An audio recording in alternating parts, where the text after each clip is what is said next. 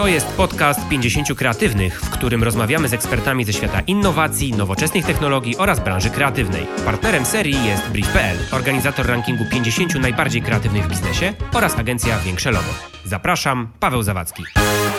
To jest podcast 50 kreatywnych. Dziś moim gościem jest Michał Kramasz, szef Google for Startups dla Europy Środkowo-Wschodniej i szef kampusu Google w Warszawie. Dzień dobry, witaj. Cześć, dzień dobry. Trudne pytanie na początek, albo otwierające pytanie. Z jakimi trudnościami i przeciwnościami losu mierzą się dzisiaj w ogóle młodzi przedsiębiorcy czy młodzi startuperzy, którzy przychodzą do Was i mówią, chcemy rozpocząć karierę? Myślę, że jednym z takich kluczowych wyzwań to jest w ogóle jak zacząć.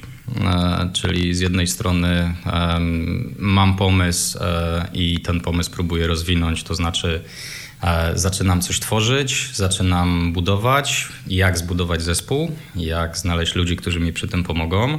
E, następnym pewnie takim ważnym krokiem jest, jak faktycznie zacząć na tym zarabiać, jak budować, jak budować ten biznes, e, ale też wybór rynku, pozyskanie finansowania. Tych elementów jest naprawdę, naprawdę bardzo dużo i na każdym z tych kroków założyciele startupów potrzebują wsparcia.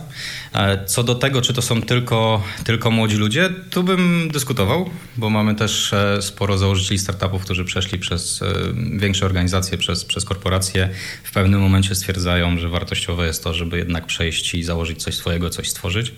E, więc młodzi założyciele startupów pewnie jest... To raczej pewnie młodzi przedsiębiorcy, bo możesz... Młodzi przedsiębiorcy. To raczej lepsze, lepiej, lepsze słowo, które opisuje. To powiedz w takim razie proszę, jak Google for Startups i Campus wspiera na poszczególnych ścieżkach osobę, która przychodzi i mówi, tu jest mój pomysł, albo tutaj jest coś, co chcę realizować pomocy? Realizujemy dużo projektów, e, zaczynając od takiej fazy, którą nazwaliśmy sobie pomysł, czyli po prostu po angielsku ładnie brzmiący idea, gdzie e, wspólnie z, z PFR-em realizujemy projektantów innowacji. To jest program składający się z tak zwanych warsztatów Creative Skills for Innovation, czyli dokładnie e, wspierania tej kreatywnej strony, łączenia ze sobą ludzi technologicznych, ludzi z, z, e, ze świata bardziej kreacji, e, ale też ludzi ze świata biznesu, e, po to, żeby wspólnie zaczynali, inspirowali się i, i budowali, budowali ciekawe rozwiązania. Następnym takim krokiem są takie programy jak między innymi Startup School, gdzie staramy się pomagać startupom pod kątem poznania tej części analitycznej, poznania części chmur, chmury, tak, w sensie e, między innymi Google Cloud, czy przede wszystkim Google Cloud, ale tak samo części reklamowej, skalowania swojego biznesu, wybierania rynków. Tu jest, tu jest kilka elementów. Takimi kolejnymi krokami już, już dla bardziej zaawansowanych startupów są przede wszystkim programy akceleracyjne w tej chwili prowadzimy akcelerator dla szeroko pojętego game developmentu, czyli dla, dla, dla branży gier, gdzie mamy w tej chwili 11 startupów, 5 startupów jest polskich, 6 startupów jest e, z, z Europy Środkowo-Wschodniej, nawet zakrawając już o Finlandię, więc trochę wychodzimy z tej Europy Środkowo-Wschodniej. E, I tutaj e, staramy się na wielu aspektach pomagać. Jedna rzecz to e, na przykład definiowanie sobie tak zwanych KPI, czyli, czyli tych wskaźników sukcesu, ale też właśnie rozmowy na temat tego, jak zatrudniać, jak budować zespół, jak dobrze wybierać rynki, na które chcemy iść, jak wykorzystać technologię do tego, żeby te produkty skalować. Więc tych rzeczy jest, tych rzeczy jest dużo. Staramy się te pięć takich faz, które sobie zdefiniowaliśmy, czyli właśnie tą fazę pomysłu, tą fazę, nazwijmy to MVP, Minimum Viable Product, a później tą fazę rynku, e, wzrostu i już takiej prawdziwej skali adresować właściwie na każdym poziomie. Tak, żeby niezależnie od tego, na jakim poziomie e, rozwoju jest startup, znalazł program, czy, czy, czy treningi, czy szkolenia, czy społeczność, która może mu może mu w tym pomóc. To jest wszystko bardzo ciekawe, co powiedziałeś, i zwracam uwagę na to, że ani przez moment nie padło słowo ani zdanie związane z finansowaniem i z pieniędzmi, bo jest takie, takie przeświadczenie, że startupy to przede wszystkim miotają się i szukają finansowania i pieniędzy, które jak, jakby jak ktokolwiek jest bliżej tej branży, to wie, że to jest nieprawda. To znaczy, że startupy głównie potrzebują co, mentorów, pomocy, poprowadzenia za rękę, czy takiego know-how chyba, co? Ja myślę, że to jakby dwojako można spojrzeć mhm. na, ten, na ten temat. E, jedna rzecz to oczywiście jakby na, na rynku e, pieniądze są, a duża część z tych pieniędzy jest wspierana przez programy, e, e, przez programy narodowe, krajowe. E, natomiast często brakuje pieniędzy na tych kolejnych etapach, w sensie na tych etapach łapania skali, gdzie mówimy o tak zwanym smart money, tak? czyli o tych pieniądzach, które nie tylko, że są jakby dostarczone do startupu, ale też inwestorzy, którzy inwestują, mają świadomość, że te pieniądze bardzo często pójdą dokładnie na pozyskanie użytkowników, na skalowanie biznesu, e, że trzeba będzie zaczekać na zwrot z tej inwestycji, e, bo po to się, po to się, po to się inwestuje. Więc e, to też jest aspekt, który adresujemy. Jednym z takich przykładów są wydarzenia, które robimy dokładnie dla inwestorów. W zeszłym roku robiliśmy tak zwany Venture Capital Summit, a w tym roku będziemy robili kolejną edycję. I tam dla odmiany staramy się inspirować inwestorów tym, co się dzieje nowego, e, trendami, które Google też widzi e, pod kątem rozwijających się branż, e, ciekawych rzeczy, które się dzieją poza, w Polsce, ale i poza Polską. Po to, żeby przekonywać też inwestorów do tego, że Europa Środkowo-Wschodnia czy Polska jest świetnym rynkiem do tego, żeby tutaj inwestować, bo jak sobie popatrzymy na, na, na rynek finansowania, no mamy bardzo dużo lokalnego kapitału i mamy relatywnie mało kapitału zagranicznego, albo jeśli nasze startupy pozyskują, polskie startupy pozyskują finansowanie zagraniczne, no to najczęściej wiąże się to z jakimś e, przeniesieniem części operacji, czy, czy, czy, czy po prostu pojechaniem po to finansowanie. Naszym założeniem jest to, żeby jak najwięcej inwestorów przyciągnąć tutaj do, e, do Polski, do regionu i pokazywać to, że faktycznie tutaj jest ogromna wartość, bo to, że mamy świetnych e, technologicznych, technologicznych specjalistów, to, że mamy tak zwany tech talent, talent, dobrze wykształconych e, studentów, dobrze, e, dobrze też e, działających programistów jest dosyć oczywiste dla wszystkich. Polscy, polscy programiści wygrywają w rankingach, czy są w ścisłej czołówce, gdzieś tam najczęściej w top 3 rankingów światowych. Natomiast to, czego trochę brakuje i to, co też staramy się przez nasze programy realizować, to są te umiejętności zarządzania projektami przywódcze i wszystkie rzeczy, które wbrew pozorom, których wbrew pozorom trzeba się nauczyć. I z jednej strony kapitał jakby zagraniczny e, pomaga pod kątem e, myślenia o skalowaniu, ale też może pomóc pod kątem, pod kątem właśnie mm, umiejętności przywódczych, pod kątem pomagania mm, budować międzynarodowy zespół. Taki bardzo prosty przykład, jak, jak weźmiemy sobie startup, który jest tworzony przez bardzo jakby spójną grupę ludzi, to najczęściej jego produkty, jego rozwiązania będą adresowały bardzo podobną, spójną grupę ludzi.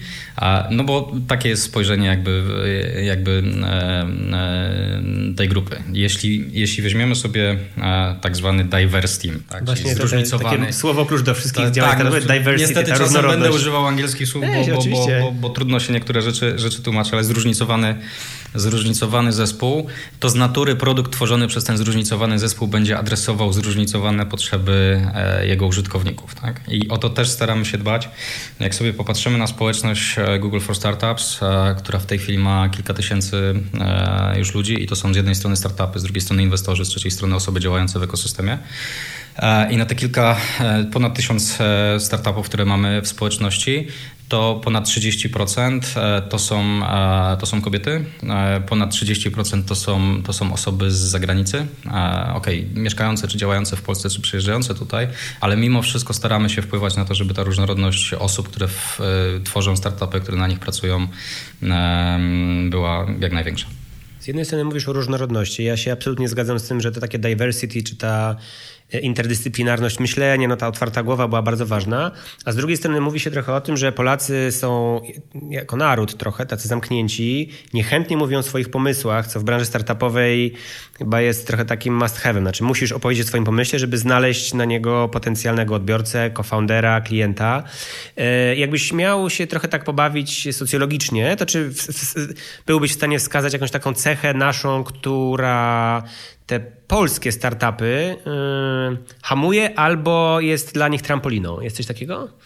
E, tak, co prawda nie jestem socjologiem, jestem inżynierem z wykształcenia, e, więc trochę mi trudniej mówić e, z perspektywy naukowej. Natomiast e, myślę, że to, co z jednej strony troszkę hamuje, ale z drugiej strony może być ogromną zaletą, to jest to, że wiele naszych startupów, czy wiele naszych założycieli naszych startupów stara się zrobić bardzo dobry produkt i po zrobieniu tego produktu myśli o tej, o tej skali. To z jednej strony oczywiście jest fajne, bo robimy, e, bo robimy dobrej jakości e, rozwiązania. Z drugiej strony, no niestety czasem powoduje tyle, że zanim ten produkt faktycznie jest gotowy, to może się albo skończyć finansowanie, jeśli już rozmawialiśmy o finansowaniu, albo po prostu może się okazać, że ten produkt niekoniecznie jest pasujący do rynku. Tak? Więc myślę, że takie wyważenie dwóch rzeczy, z jednej strony rozwijanie produktu i, ten, i te technologiczne umiejętności, i z drugiej strony myślenie od samego początku, że chcę osiągnąć sukces, chcę być duży, chcę się rozwijać, chcę szybko rosnąć, to jest coś, co, co nad czym jeszcze myślę musimy,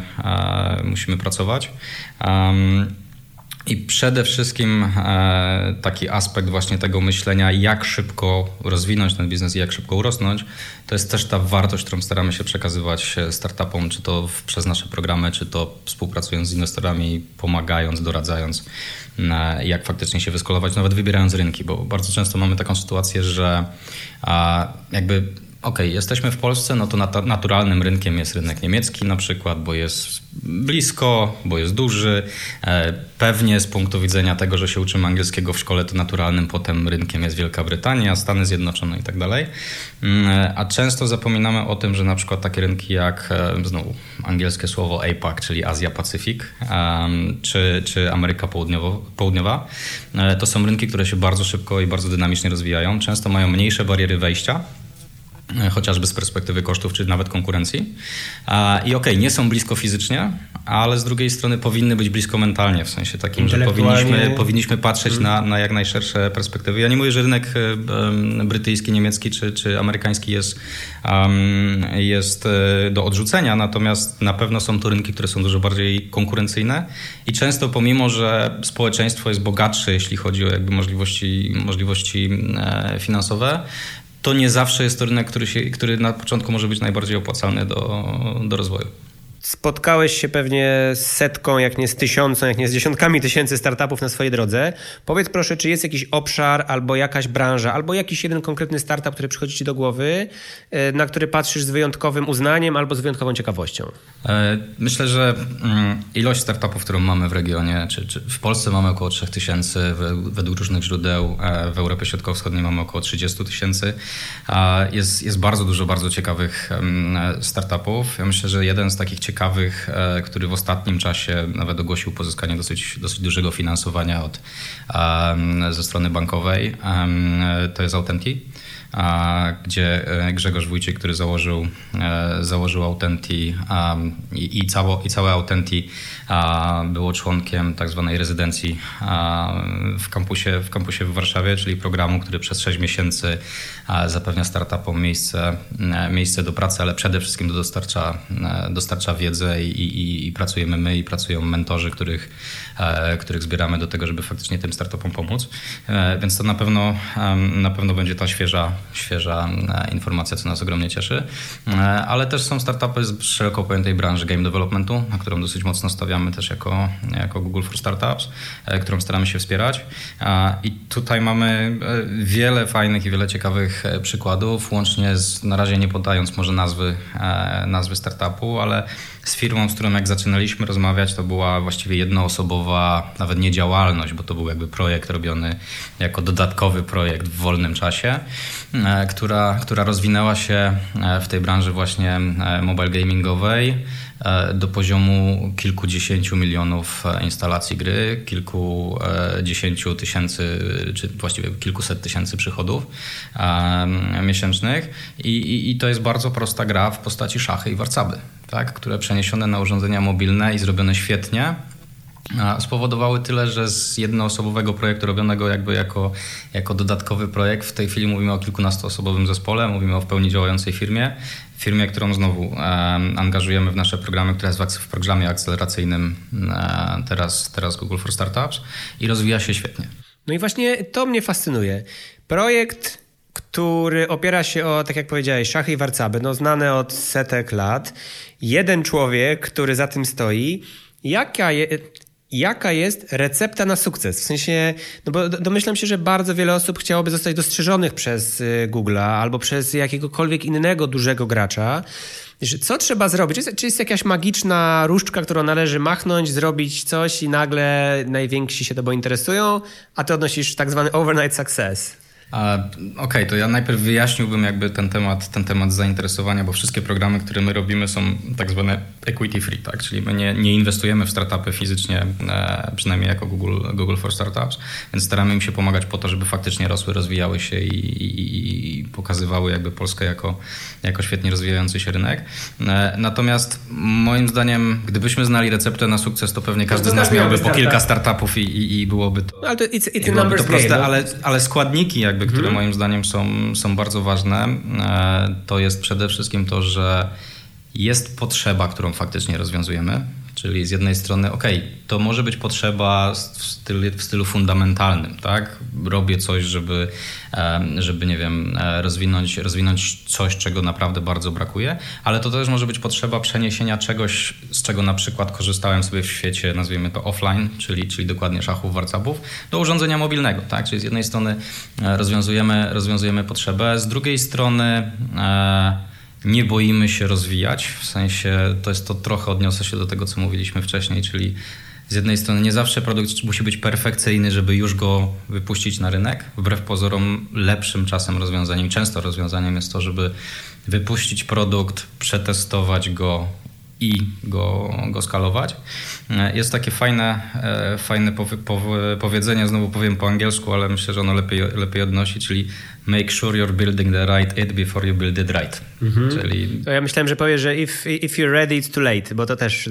To tak, to też, to też, to też są częste rzeczy, ale nie, bardziej, bardziej chodzi o to, żeby faktycznie wypuścić, e, wypuścić rozwiązanie, które jesteśmy w stanie przetestować, i potem je zeskalować. No, model jest stosunkowo prosty. Oczywiście znalezienie pomysłu to jest jedna rzecz, egzekucja tego pomysłu to jest druga, trzecia to znalezienie, znalezienie rynku, ale myślę, że takie podejście daje może nie gwarancję sukcesu, ale na pewno ułatwia dojście do, pewnych, do, pewne, do pewnej skali.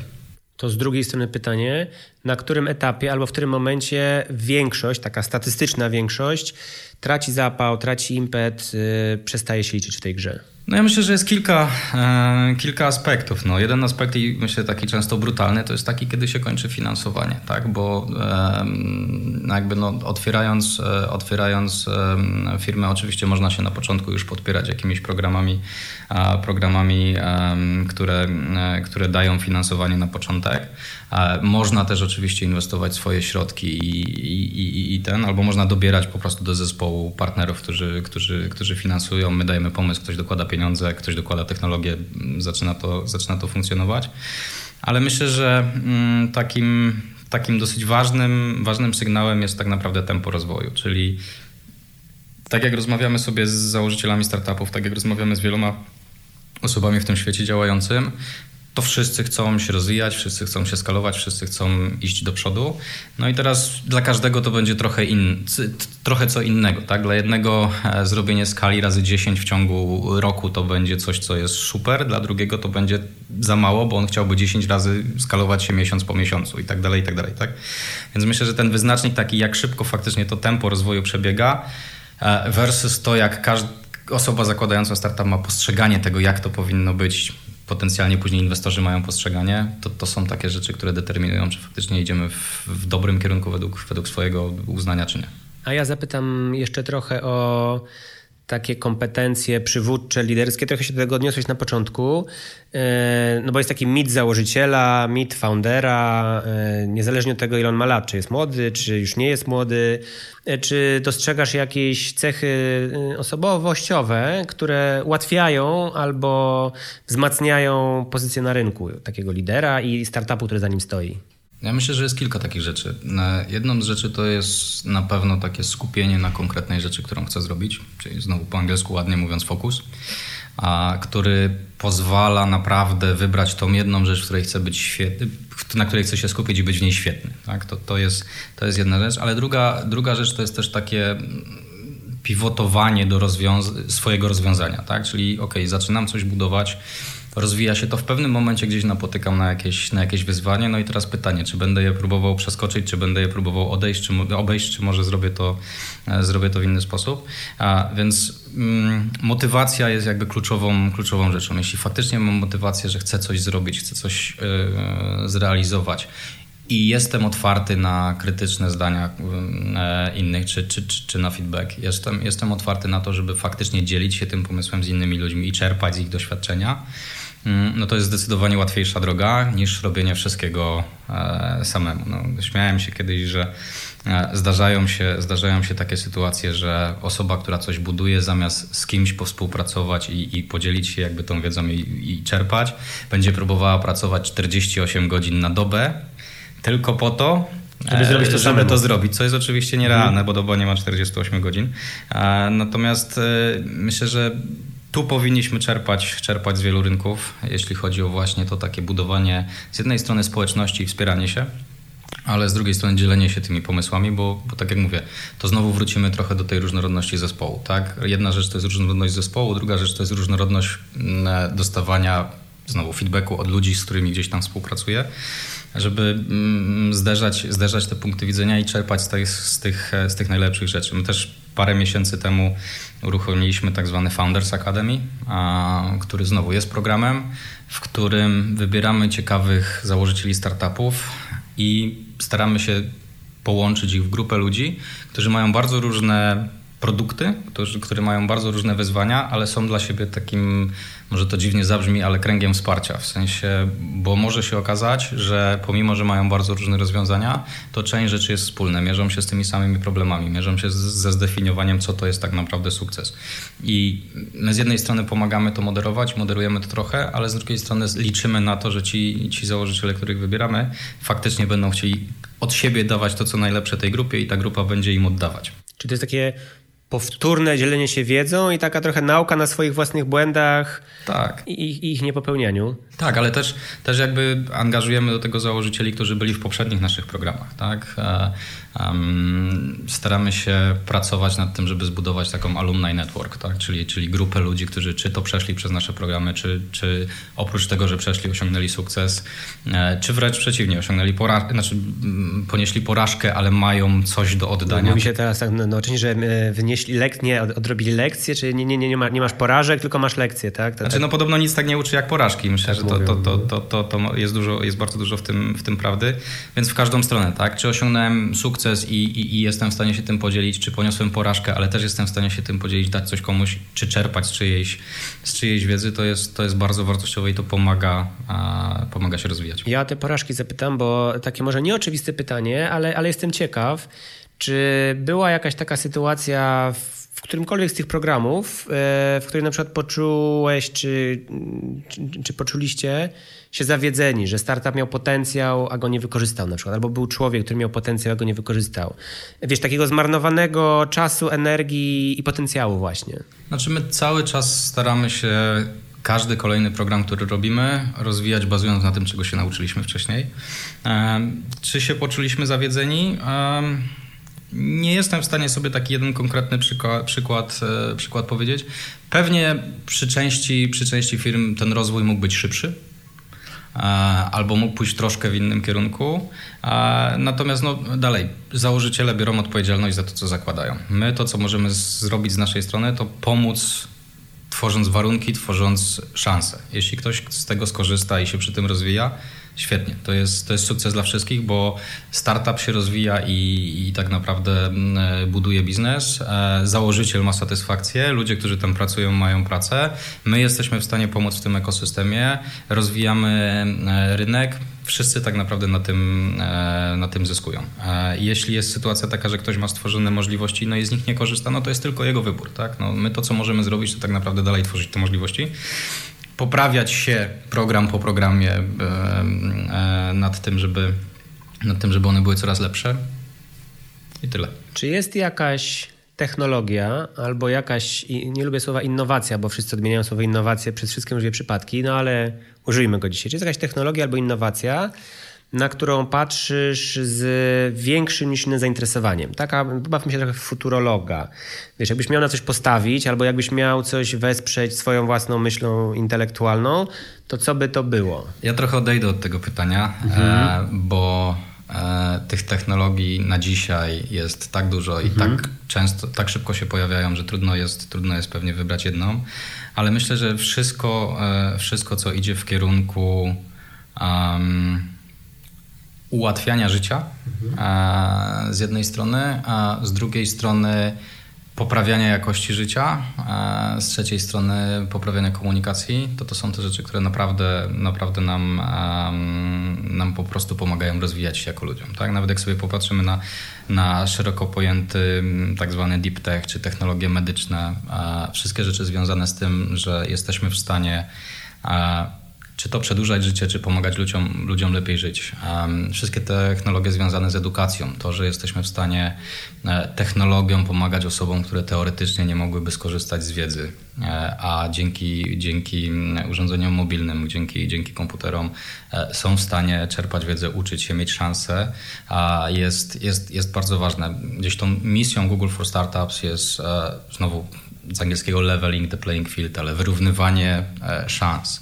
I to można rozumieć bardzo szeroko. Z jednej strony to jest oczywiście mm, to jest oczywiście to, że nie wiem, jeśli jesteśmy w Europie Środkowo-Wschodniej, to staramy się czerpać e, z, z, zachodnich e, standardów rozwijania biznesu wiele po to, żeby pomóc założycielom gdzieś wyrównać to, wyrównać tam to działanie w ekosystemie. Z drugiej strony, jeśli patrzymy na na różne szerokości geograficzne i na to, jaki jest dostęp do wiedzy, to znowu startupy, które pozwalają budować tą wiedzę, rozwijać się, uczyć się, tworzą potencjalnie kolejnych założycieli, kolejnych, e, kolejnych startupów, rozwijają gospodarkę, rozwijają system, ekosystem. Ostatnie pytanie. Czego życzyć całemu środowiskowi startupowemu, w nadchodzącej dekadzie, żeby się mogła prężnie rozwijać. Nie mówię tylko o rynku polskim, ale w ogóle jako, jako takim. W nadchodzącej dekadzie to bardzo długi okres czasu. no to, no to, no to, no to, na, na w najbliższym roku. Chodzi mi o to, wiesz, jakby miała się spełnić jakaś jedna myśl, jakieś jedno twoje życzenie, patrząc na to, z czym się stykasz na co dzień, to co by to było? Ja powiem z perspektywy naszego ekosystemu, e, Polski czy, czy, czy Europy Środkowo-Wschodniej. E, to na pewno jest to, żebyśmy jeszcze więcej ze sobą współpracowali i żebyśmy czerpali z doświadczeń innych jak najwięcej. Tak? Czyli zamiast często wymyślać coś, co może już ktoś y, wymyślił, czy popełniać błędy, które ktoś, ktoś, e, ktoś popełnił, żebyśmy jeszcze więcej ze sobą współpracowali, jeszcze więcej dzielili się wiedzą, bo im więcej, e, im więcej tego jest w środowisku, w środowisku startupowym, tym ono się szybciej rozwija no to tej otwartej komunikacji i e, pracy nad wspólnym dobrem życzę całej, e, całej ekipie Google for Startups i Tobie również. Bardzo dziękuję za rozmowę i do usłyszenia. Bardzo dziękuję. Dzięki za dziś. Pozostałe odcinki tego podcastu znajdziecie na Spotify, Apple Music, SoundCloud oraz w swoich ulubionych odtwarzaczach podcastowych. Do usłyszenia!